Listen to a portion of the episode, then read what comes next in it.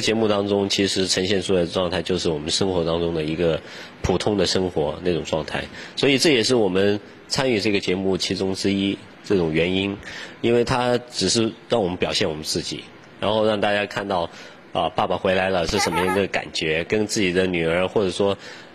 让他们回想起自己跟自己的家庭，自己跟自己的子女是什么样的一种感觉。在《爸爸回来了》中，李小鹏对奥利很严格，奥利调皮的时候会让他去墙角罚站，看着小奥利受罚的样子，肯定会有很多观众感到心疼。我们应该是该严厉的时候就要严厉，该奖励的时候也奖励。你看他有时候会调皮啊、捣蛋啊，那可能要正确的去处理，要去指引他。那当然也会陪着他一起玩啊、开心啊。那至于跟太太，其实我们没有说一定要中方或者西方这种教育，只是说哪种是最好的，哪种适合他，我们就会去用。可能很多观众已经发现，2岁半的奥利还处在一学语阶段，生长在双语环境中的奥利语言表达能力发展比较慢。不过冠军老爸李小鹏对这一点倒不担心。那现在来说的话，基本上在家里面会都是以英语为主吧，但是对于奥利来说的话，妈妈跟他说英语，我跟他说中文。我觉得其实每一个小孩子可能都不同，对于奥利来说，他现在2岁半还不到呢，其实从参加那个爸爸回来一直就开始说他2岁半，他一直没到，到现在拍完了他还是没到2岁半的，所以说他其实是需要一个过程的。但是在我的生活环境当中，有很多朋友的小孩，他不光是双语，他包括3种语言、4种语言，他们一点问题都没有。对于奥利来说，他现在也是经过这个阶段，慢慢的开始学说话。我发现他现在说的越来越多，也是开始成句成句。其实我一点都不担心。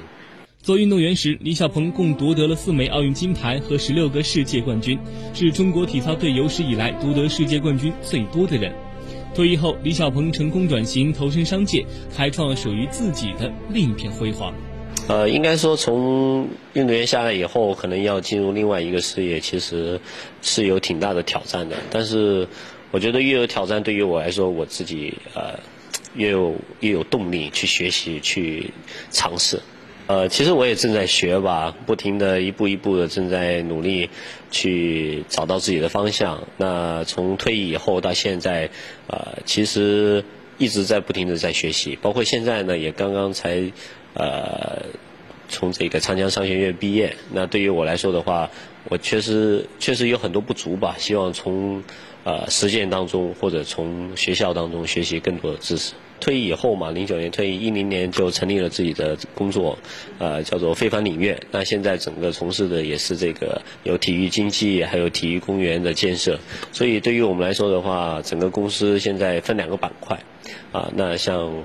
国家体操队、国家跳水队，还有国家羽毛球队，这都是我们独家做商业的代理。那包括现在 CUBA 的大学生篮球联赛也是我们在做运营，之前我们还做过非凡之旅的这个演出，那这是我们的一个核心业务。那还有另外一个核心业务是希望能够打造综合的体育园，就是让老百姓都能过来参与各式各样的运动。2003年，李小鹏在美国比赛时遇到了如今的妻子李安琪，两人于2010年正式完婚。婚后，为了支持李小鹏的事业，李安琪随丈夫搬回了中国生活。因为从小在美国长大，李安琪的中国朋友不多，这也让李小鹏非常担心。他并不是因为普通话不好，是因为他在我们结婚之前一直都是在美国出生长大，那来到这边是因为我们结婚了，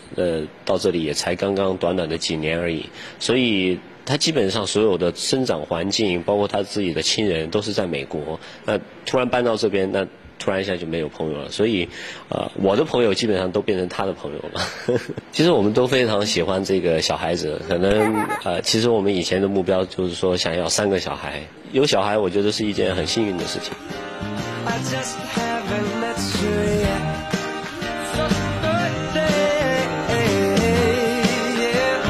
just haven't met you yet.